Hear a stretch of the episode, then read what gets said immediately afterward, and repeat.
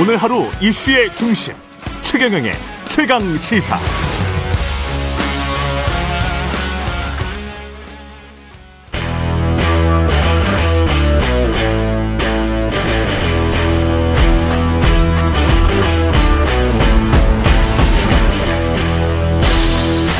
네, 한 주의 시작 여의도 정치를 깊이 있고 날카롭게 들여다보는 시간 정치몬데이 오늘은 최재성 전 청와대 정무수석과 함께합니다. 전화 연결돼 있습니다. 안녕하세요. 안녕하세요. 예, 오늘은 안타깝게도 전화네요. 아유. 네 네. 예, 반국가 세력이라는 윤석열 대통령 특정 세력을 지칭한 건 아니다. 그 다음에 대통령실은 그렇게 이야기를 했습니다만은 뭐 전체적인 맥락을 보면은 그 특정 세력을 지칭하는 것 같거든요. 무책임한 국가관을 가진 반국가 세력들이 종전선언 노래를 부르고 다녔다. 종전선언 노래를 저 정무수석님도 부르고 다니지 않으셨어요? 뭐 많이 불렀죠. 그럼 반국가 세력인데? 그러니까 이게 예. 에, 이제 하나의 그 문장으로 보면 예. 성립될 수 없는 얘기를 하는 거거든요. 예. 어, 특정 세력이나 전 정부를 지칭한 게 아니라고 했잖아요. 예. 그런데 이 해외 돌아다니면서 어, 읍소하고 어, 이 종전선언 노래를 부르고 뭐 이러니까 해외 돌아다니면서 했다는 거는 그건 전 정부 얘기를 하는 거거든요. 그러네요. 예. 그렇잖아요. 그 종전선언을 사실은 그때 당시 여론은 상당히 많이 찬성했었던 걸로 제가 기억을 하는데. 그렇습니다. 국민들 절대 거의 다수도 압도적으로. 찬성했었던 것 같거든요. 예, 예. 그다음에 또 하나는 반국가 세력이라고 하면은 정부에서 뭐 하고 있어요? 색출해서 어 사법 처리를 하든지 음. 그래서 국가에 대해서 정부에 대해서 문제 제기를 하거나 지금 정부하고 다른 생각을 갖고 있거나 이런 것은 처벌할 수 없잖아요. 음. 그러나 반국가 세력이라고 정부에서 딱 아예 못을 박아놔 버리면 그러면 그거 지금 정부가 가만히 두면 안 되잖아요. 음. 그래서 이게 전 정부 지칭한 거 아니다라고 했는데 전 정부를 지칭하는 언어를 또 사용을 했고 반국가 세력이라고 해놓고 정부가 팔짱 끼고 있는 거하고 똑같은 거거든요. 예. 그래서 이건 도대체 뭘 얘기하는지를 모르겠고 대통령의 경도된 생각이 이 정말 나라를 대통령 경도된 생각에 맞춰서 춤추게 만드는 참 기이한 예, 풍경입니다. 근데 그리고 나서 반국가 세력 발언 이후에 그 소폭 개각을 했는데 김영호 성신여대 교수를 통일부 장관 후보자로 지명을 했단 말이죠. 이게 김정은 정권 타도 그 다음에 통일부 이게 그 노태우 정부 때 노태우 대통령이 했던 기본 합의서랄지 뭐 이런 것들도 반대하는 입장. 그래서 윤석열 대통령의 이거 없애라 이렇게 이야기를 하고 촉구했던 분인데 이거 어떻게 보세요? 이 통일부 장관 어? 후보. 뭐 제가 이 정권 초기에 예.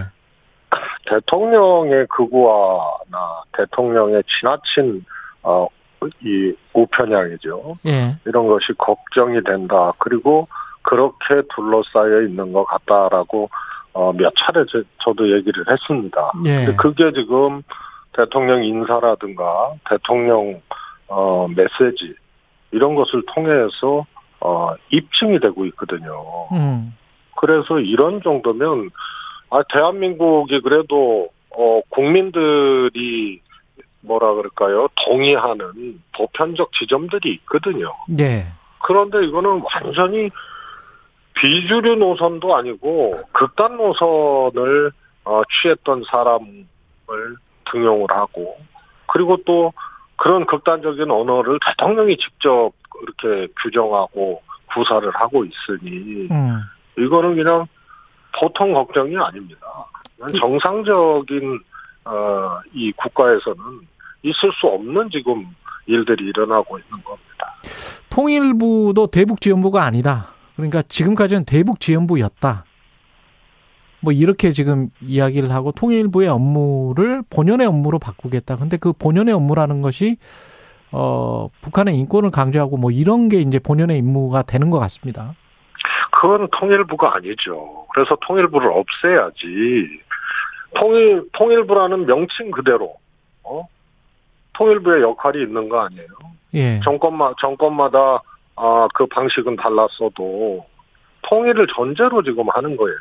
그런데, 지금, 오히려 그것에 저해되고, 이러면은 통일부 대신에, 예를 들어서 북한 흡, 흡수통일 부처를 만든, 만든다든가, 예. 뭐 이, 이렇게 가야지 통일부라는 것을 정권마다 차이는 있었지만 지향과 내용이 뚜렷한 통일부를 그대로 존속을 시키고 반통일적인 어? 인사를 어, 등용을 하거나 또 어, 통일부의 노선을 바꾸거나 이러면 통일부를 존치할 필요가 없는 거죠. 그 과거의 평화 통일이랄지 이런 게 아니고 그 1950년대 가면 흡수 통일이랄지 북진 통일 이런 이야기를 많이 했잖아요. 그래서 평화 통일이 오히려 그때는 진짜 반국가 세력처럼 어 이야기가 됐던 시대가 50년대 초반 중반 뭐 이렇게 기억을 하는데 그 생각이랑 아 지금 흡수통이라는 말씀을 하셔 가지고 네. 그런 생각을 가지고 있는 걸까요? 혹시 대통령이 흡수통일 같은 생각을? 지금 적어도 한반도 문제, 남북 문제, 예. 그 다음에 대중국, 그 다음에 이란 적으로 돌렸던 이란 문제, 러시아 전반적으로 보면은요. 예.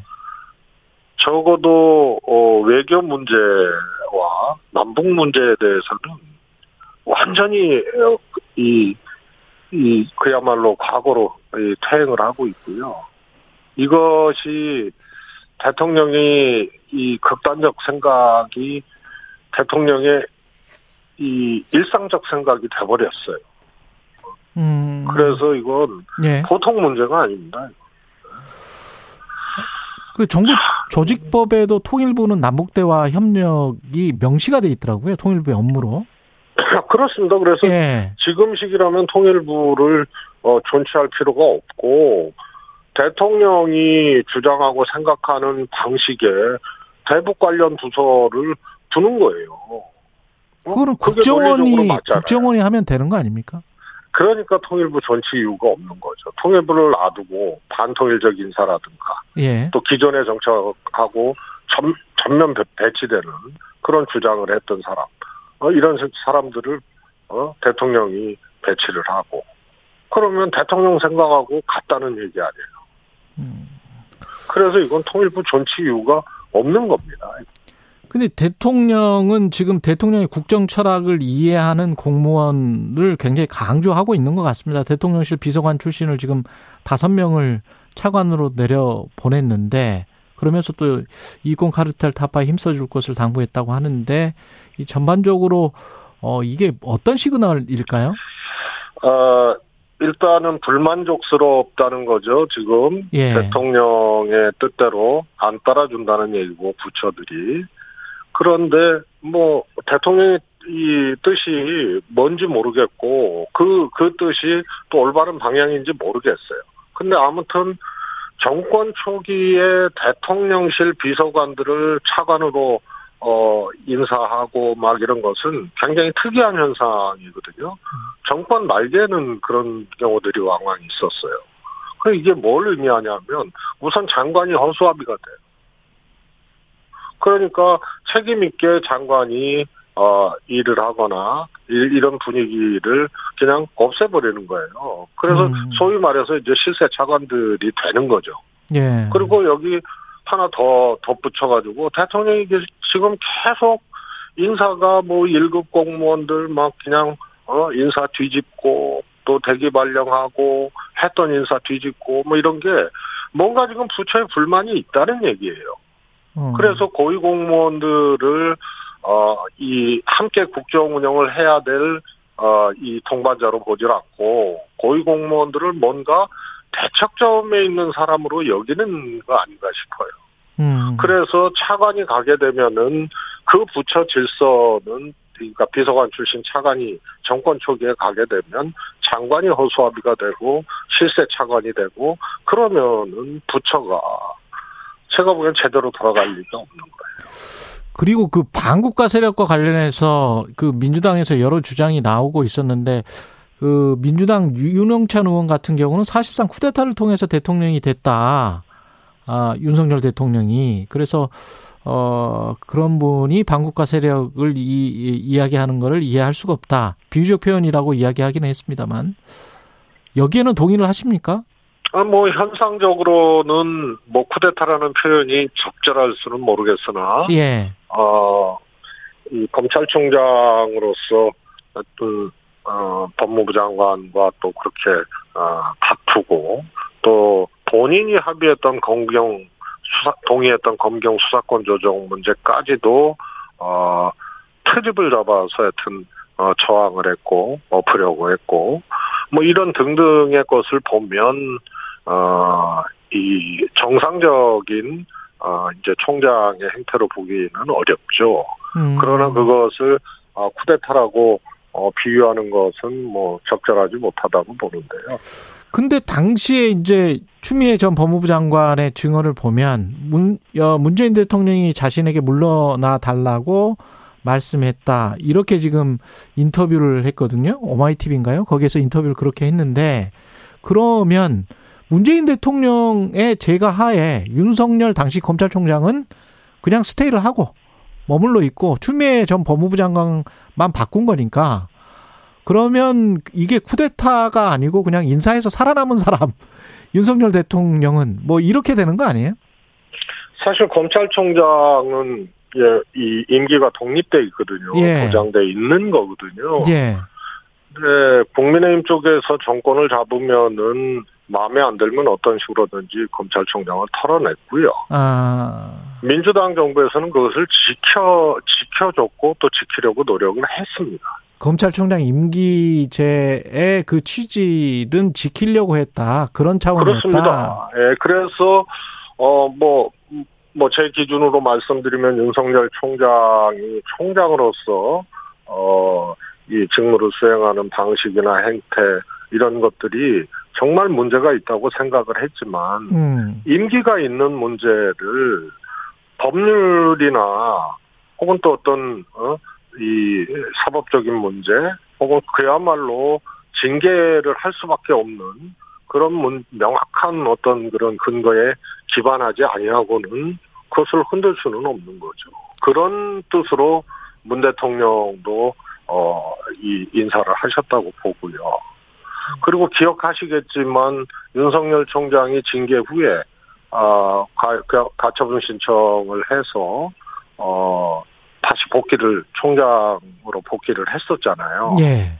그때 문 대통령께서 어, 국민들께 사과를 했다고요. 그 내용이 뭐냐면 음. 인사권자로서 어, 국민들께 죄송하다 이렇게 말씀을 했어요. 음. 그건 뭐냐면 법무부 장관은 인사권 내에 있는 것이고 음. 총장도 인사권 안에는 있지만은 어, 임기가 보장이 돼 있고 어, 하나의 이제 독립성이 어, 분명히 부여돼 있는 것이기 때문에 그것을 존중했던 것에 다름 아니죠. 그 원칙을 존중했다. 예. 그리고 추미애 장관께서 음. 뭐 저도 과정과 내용을 잘 알고 있, 는 문제지만요. 그러니까요. 예. 본인이 본인의 뜻으로 당시에 사직서를 제출. 장- 법무부 장관을 그만둔다고 해놓고 예. 지금 와서 대통령이 그만두라, 문 대통령이 그만두라고 어, 했다는 것은 우선은 앞뒤가 안 맞고요. 앞뒤가 안 맞는다. 예, 예. 그, 그렇잖아요. 한 사람이 한 얘기라고 볼 수가 없잖아요. 본인은 본인이 사직서를 내면 아마도 어, 검찰총장도 함께 동반 사퇴를 시킬 걸로 생각했다는 거잖아요. 아니 그거는 추미애 장관이 내 그냥 생각이죠. 예. 음, 그 그러면은 사직세를 내질 말든가. 어? 그 말이 안 되는 얘기예요. 음. 그래서 아 내가 물러나면 검찰총장도 물러난다 그러면은 어, 그런 내용을 담아서 사, 어? 이 의사를 표현을 하거나 예. 그랬어야 되는 거 아니에요? 근데 당시에 윤 총장하고 법무부 장관의 갈등이라 그럴까요? 그런 과정 잘 알지만요. 법무부 장관이 그만둔다고 윤 총장이 그만둘 사람도 아니고 네. 이미 이제 징계를 둘러싸고 가처분이 진행되고 막 그런 과정이었잖아요. 예. 그런데 어떻게 정상적으로 법무부 장관이 물러나면 윤 총장이 물러난다고 생각을 할 수 있습니까?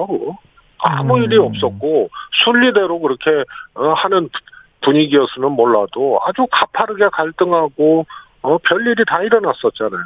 예. 그런데 추 장관님이 그만둔다고 윤 총장이 그만둔다?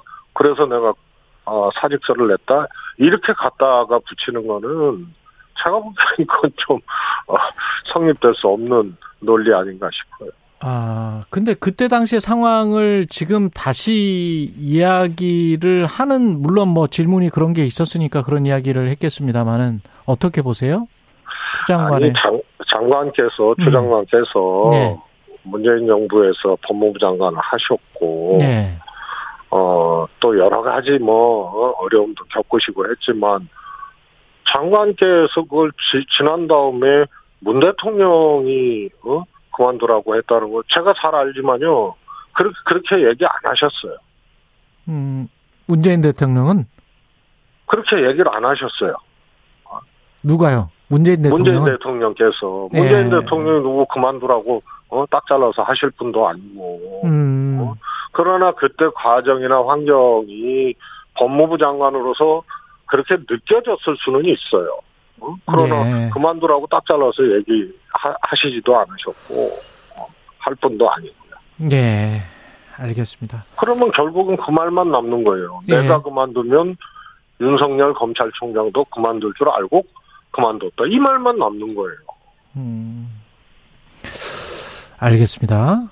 이 문제는 여기까지 듣고요. 이낙연 전 대표는 지금 귀국 후에 어, 호남을 찾고 어, 민주당이 중요한 역할을 이럴 때 해야 되는데 국민 기대에 많이 미흡하다.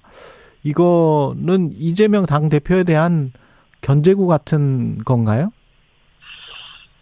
음, 민주당이 많이 부족하다는 것은 어, 국민 기대에 못 미치고 있고 뭐 이런 부분에 대해서는 일반적인. 뭐 일반적인 얘기고요. 예. 저도 뭐 그렇게 느끼고 있는 면이 있으니까요. 예. 그래서 그것을 확대해서 이렇게 보는 것보다 예. 제가 보기엔 민주당 당 대표도 지내셨고 또 어, 집권당 출신으로서 총리도 하셨고 음.